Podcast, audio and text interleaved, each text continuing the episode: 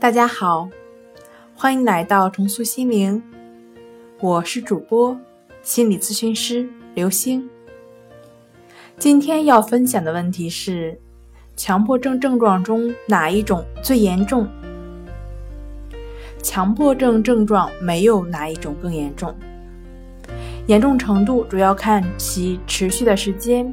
患者的痛苦程度以及对社会功能的损害程度，